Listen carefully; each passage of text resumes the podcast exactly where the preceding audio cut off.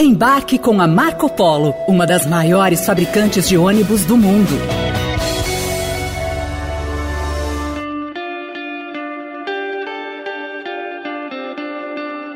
A ligação do presidente Lula com Daniel Ortega, ditador da Nicarágua, tem gerado constrangimentos ao Brasil perante a comunidade internacional. Ortega se manifestou por meio de uma carta a Lula a quem chamou de irmão e companheiro. No documento, o ditador afirmou que celebrou a vitória de Lula com grande alegria.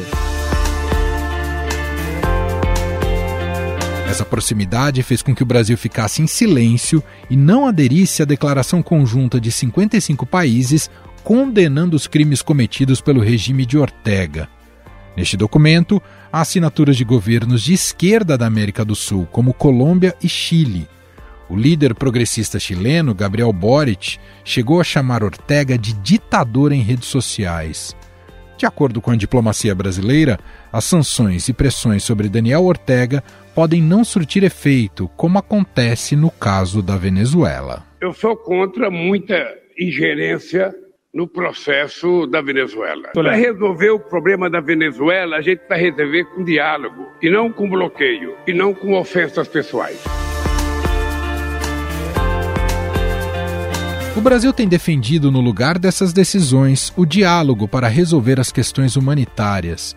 A opção dentro do Itamaraty tem sido a de colocar Lula como um potencial negociador com esses regimes. Durante a campanha, em um dos embates contra Jair Bolsonaro, Lula foi provocado sobre apoiar a ditadura nicaragüense. Então, se o Daniel Ortega está errando o povo da Nicarágua, que puna, Daniel Ortega. Se o Maduro está errando o povo, que puna, porque você quem vai punir é o povo brasileiro.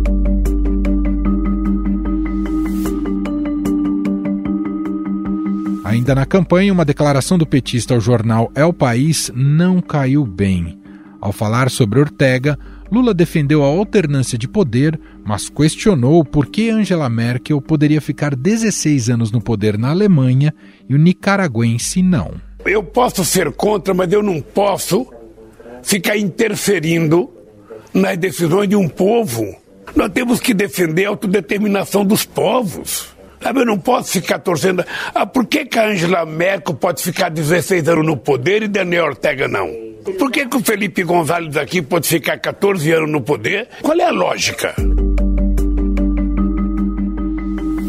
Com a repercussão negativa da fala, o petista tentou se explicar. Eu, primeiro, eu não fiz comparação entre Ortega e Angela Merkel. Eu fiz comparação entre dois mandatos, ou seja, entre o parlamentarismo e o presidencialismo. Por que, que no parlamentarismo as pessoas podem ficar 20 anos, Margaret Thatcher ficou 16, Hamilton Kohl ficou 16. Por que, que no presidencialismo não pode?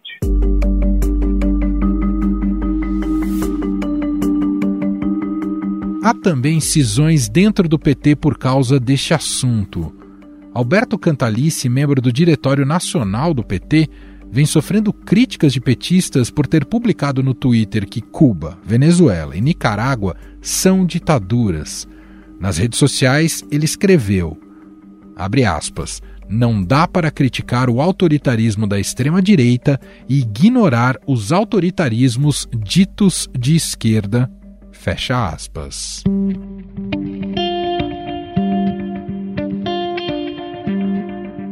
Diante das críticas recebidas pelo Brasil, o governo apresentou uma nova posição na ONU, demonstrando preocupações sobre o regime do país. O governo Lula não se juntou a um grupo de países latino-americanos que denunciou o regime de Daniel Ortega numa reunião da ONU hoje. O bloco formado por governos de esquerda, como Chile, Colômbia, além de Peru, Paraguai e Equador, criticou as autoridades da Nicarágua por violação de direitos humanos. Em uma de suas últimas decisões, a nação da América Central vem adotando a retirada de nacionalidade de críticos ao regime de Ortega para reprimir opositores. O Brasil também declarou estar preocupado com os relatos de sérias violações de direitos humanos e restrições ao espaço democrático, em especial execuções sumárias, detenções arbitrárias e tortura contra dissidentes políticos. Entre os punidos por Ortega, Nessa última leva estão os escritores Sérgio Ramírez e Gioconda Belli. El gobierno de Daniel Ortega en Nicaragua declaró traidores a la patria a 94 opositores exiliados y les despojó la nacionalidad. Entre ellos se encuentran los escritores Gioconda Belli y Sergio Ramírez.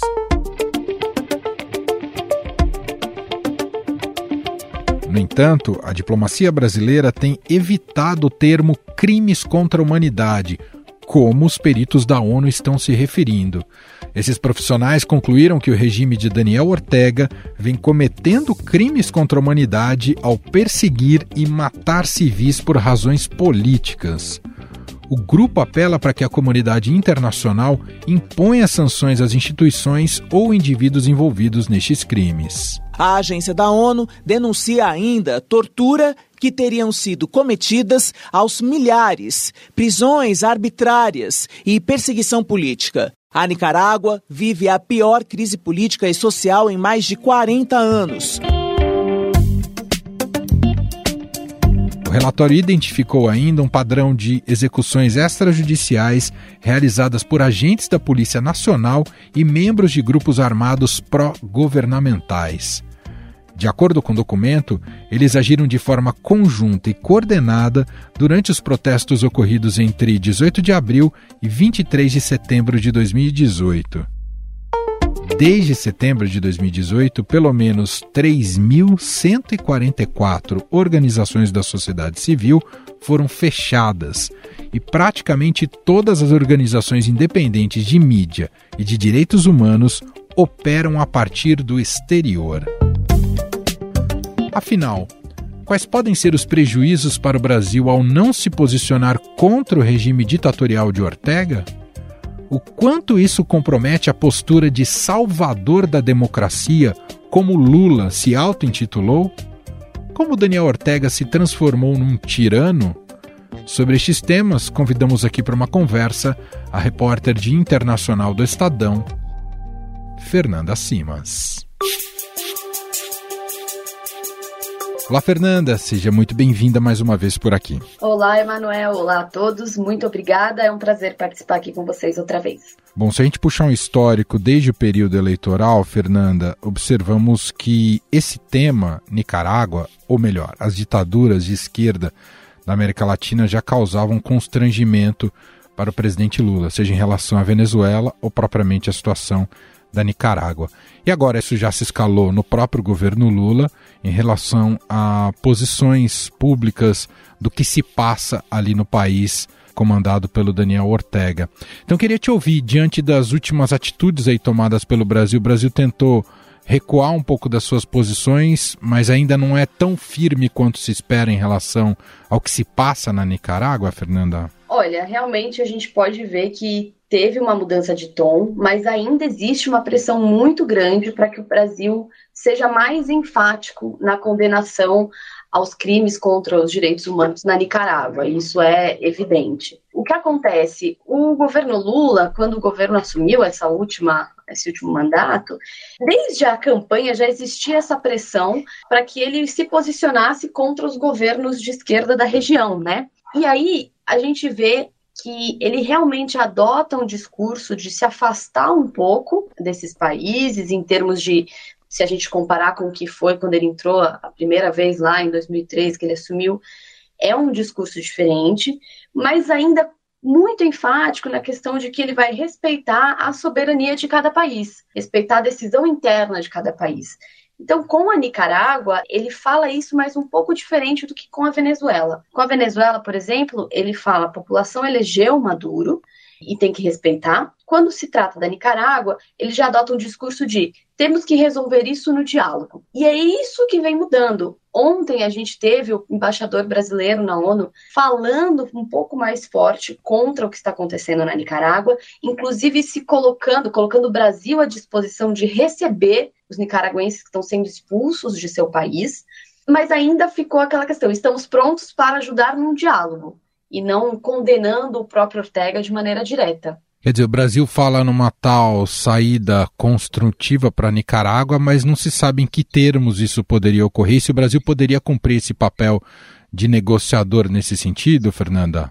Exatamente. O que acontece? Desde que assumiu, o Lula tenta recolocar o Brasil nessa posição de negociador, de um país que vai permanecer neutro, mas que vai ajudar a resolver os conflitos internacionais. Então, ele agiu dessa forma com a Ucrânia recentemente, a gente viu, agiu dessa forma com a Venezuela durante a reunião da CELAC, e agora é essa adoção desse papel que vem sendo colocado com relação à Nicarágua. A gente precisa entender se essa pressão vai aumentar, porque o regime da Nicarágua está escalando muito rapidamente os crimes contra os direitos humanos, ou se realmente o Brasil vai continuar nessa postura de estamos aqui para ajudar a negociar. Essa resolução mais recente, né, isso que você comentou para a gente do embaixador, de receber nicaragüenses que perderam a sua nacionalidade. Queria que você explicasse um pouco mais desse movimento. O que está acontecendo na Nicarágua e se o Brasil pode ser de fato esse destino, Fernanda? Bom, o que tem acontecido é que desde 2008 a situação se escala na Nicarágua. Esse é o capítulo mais recente da série de perseguição aí aos opositores, sejam políticos, sejam é, da sociedade civil, sejam até jornalistas. E mais de 300 nicaragüenses tiveram aí a cidadania cassada desde o ano passado, a gente pode colocar pelo menos, e são acusados de traição à pátria. E aí o que acontece? Passaportes são cancelados, as pessoas, quando ainda estão na Nicarágua, não podem sair, se elas saem, não podem voltar, e elas estão se tornando apátridas diante dessa situação. É uma situação que viola todas as leis de direitos humanos, enfim, internacionais, mas que está ocorrendo, e essas pessoas ficam num limbo jurídico. Algumas delas já haviam sido expulsas para os Estados Unidos. Então, essas pessoas não podem regressar à Nicarágua, não podem enviar dinheiro para as famílias que estão lá. E aí o Brasil se colocou na posição, aquelas pessoas que saíram da Nicarágua e conseguirem chegar até o nosso país, a gente vai receber. Existe ainda uma discussão jurídica se seria dado um asilo político ou um visto humanitário para essas pessoas, mas não teria nenhum problema, o Brasil tem plenas condições de recebê-las aqui e fazer uma integração, como ocorreu com tantos venezuelanos que fugiram da Venezuela há anos e estão vindo, né, para o nosso país. Então, a situação é essa. Agora, precisa ver como que essas pessoas chegariam até aqui, né? Por exemplo, tem algumas que estão nos Estados Unidos, se elas viriam para cá, pediriam esse visto, essa condição especial, e como que vai escalar isso dentro da Nicarágua também? Se essa ação vai ser tomada contra, contra muitas outras pessoas, muitos outros opositores, em que pé que vai ficar? Além disso, entender se o presidente Ortega vai se sentir pressionado com esse tipo de articulação internacional. Então, países que começarem a oferecer asilo para os nicaragüenses, começarem a condenar de forma mais veemente o que está acontecendo, como que ele vai lidar com essa situação. A comunidade internacional já deu sinais, além das críticas e das condenações, há movimentos e sinais de que pode adotar medidas mais severas em relação à Nicarágua, Fernanda? Olha, por enquanto não. É, se fala em questão de sanções, isso é dito, com certeza, mas não existe uma, uma pressão mais forte.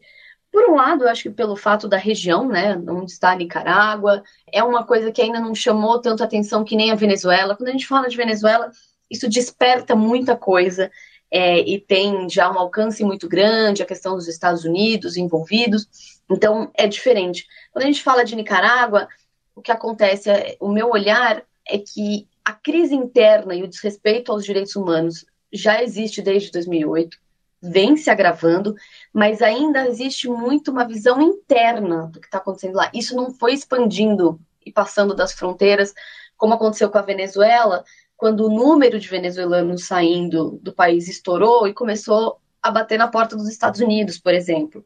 Então, como a gente ainda não tem esse impacto internacional, eu acho que fica um pouco menos visto. Fernanda, como é que o, pegando agora um pouco do, do histórico político da, da Nicarágua, como é que o Daniel Ortega se tornou esse tirano? É complicado, porque se a gente pega a história do Daniel Ortega, ele começa como um revolucionário no país, né? E ele ajudou a fazer a revolução ali dentro, ele era visto como uma figura muito importante, levou muita esperança para a população da Nicarágua, né?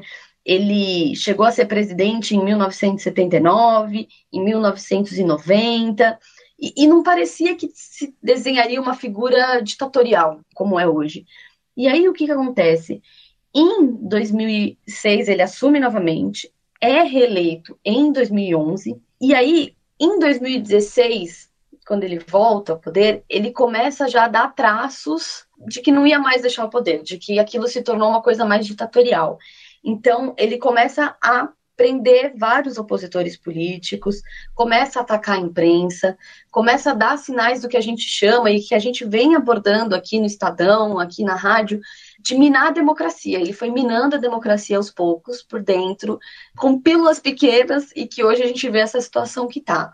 Né? Então, ele começou com a perseguição aos opositores políticos, isso foi sendo extrapolado, foi chegando aos jornalistas, e aí começou a chegar também nos líderes da sociedade civil, representações de direitos humanos, é, de advogados, enfim, e isso foi escalando. As medidas chegaram a tal ponto que agora ele abre né, a questão do crime contra a pátria. Então, ele acusa as pessoas disso, o sistema todo já está engessado, o sistema jurídico, o legislativo todo engessado, para que sirva a esse governo. E essas acusações estão sendo feitas, algumas pessoas ficam presas sem acusação, sem seus direitos de defesa preservados, e chegou ao ponto que a gente está vendo agora. O Fernando, e como é que ele, o Daniel Ortega se legitima, consegue manter esse controle absoluto? E aqui duas perguntas: ele tem algum apoio popular significativo ou pelo uso da força e talvez essa proximidade com os militares ou com o exército próprio faz com que ele se mantenha no poder? Antes, bem no começo, ele ainda tinha legitimidade popular, a gente pode dizer, por conta dessa figura, que foi um, um líder revolucionário, que levou a esperança de mudança para Nicarágua. Ele tinha esse apoio. Só que isso foi se perdendo, foi se perdendo. E quando a gente pega as últimas eleições, a gente percebe que ele já ia perder. A oposição vinha na frente, vinha angariando muitos votos, porque as pessoas perceberam, as pessoas cansaram. Ele não tem um apoio militar como a gente vê na Venezuela, é bem diferente da situação do Maduro. E aí, só que o que aconteceu? Ele foi prendendo esses opositores que estavam na frente dele, acusando inclusive alguns que foram seus companheiros de luta lá atrás, hoje se tornaram opositores e começaram a ser presos. E aí ele foi minando a oposição e controlando o poder judiciário para ele ter legitimidade dessa forma. Então aí quando chega na hora da, da eleição, é, ele coloca ali uma situação em que ele é a opção. E quando alguém contesta essa eleição, e não existe uma recontagem, não existe um sistema judiciário que questione, então fica por isso mesmo. E a legitimidade dele ali está no fato dele simplesmente deter os poderes. E o fato de que ele não sofreu até agora uma pressão internacional como a gente vê em outros países. Então, eu realmente não sei, por exemplo, se ele sofresse uma pressão igual o Maduro sofre na Venezuela, como seria, dado que ele não tem o tamanho do apoio militar que o Maduro tem. Para a gente fechar, Fernanda, você vem fazendo um trabalho de apuração que será publicado Neste domingo, e já aqui aproveito então para fazer esse convite para o nosso ouvinte acompanhar no Estadão, na edição impressa do Estadão desse domingo, mas vai estar tá, evidentemente no estadão.com.br, uma apuração focada justamente nessa situação desses apátridas da, da Nicarágua, né, Fernanda? Uhum, exatamente isso. É, quem quiser ler mais a respeito, entender um pouquinho melhor, a gente conversou com algumas pessoas e elas contaram um pouco do trâmite, de como que isso foi acontecendo, como que, de repente, um dono de uma estação de rádio ou um simples advogado, como ele mesmo fala, foram perdendo seus direitos e, de repente, se viram sem cidadania, se viram com o passaporte caçado, sem poder se locomover, com o direito de ir e vir interrompido e, finalmente, a pátria ali. Uma situação é, inexplicável para eles, de muita angústia, porque eles não sabem o que vai ser daqui para frente. Né? O medo é que continue escalando. Então a gente conversou e, e eu acho que é, é, bem interessante a gente ver o ponto de vista dessas pessoas que estão lá dentro, que estão realmente sofrendo de perto essas ações e entender a importância de uma pressão internacional e, e de um olhar mais atento para o que está ocorrendo na Nicarágua. Muito bem, Fernanda Simas, repórter de internacional aqui do Estadão, mais uma vez conversando com a gente. Hoje a gente abordando a situação da Nicarágua. Obrigado pela conversa, viu, Fernanda? Muito obrigada, Emanuel, e que todos escutem e continuem acompanhando as notícias aqui com a gente. Estadão Notícias.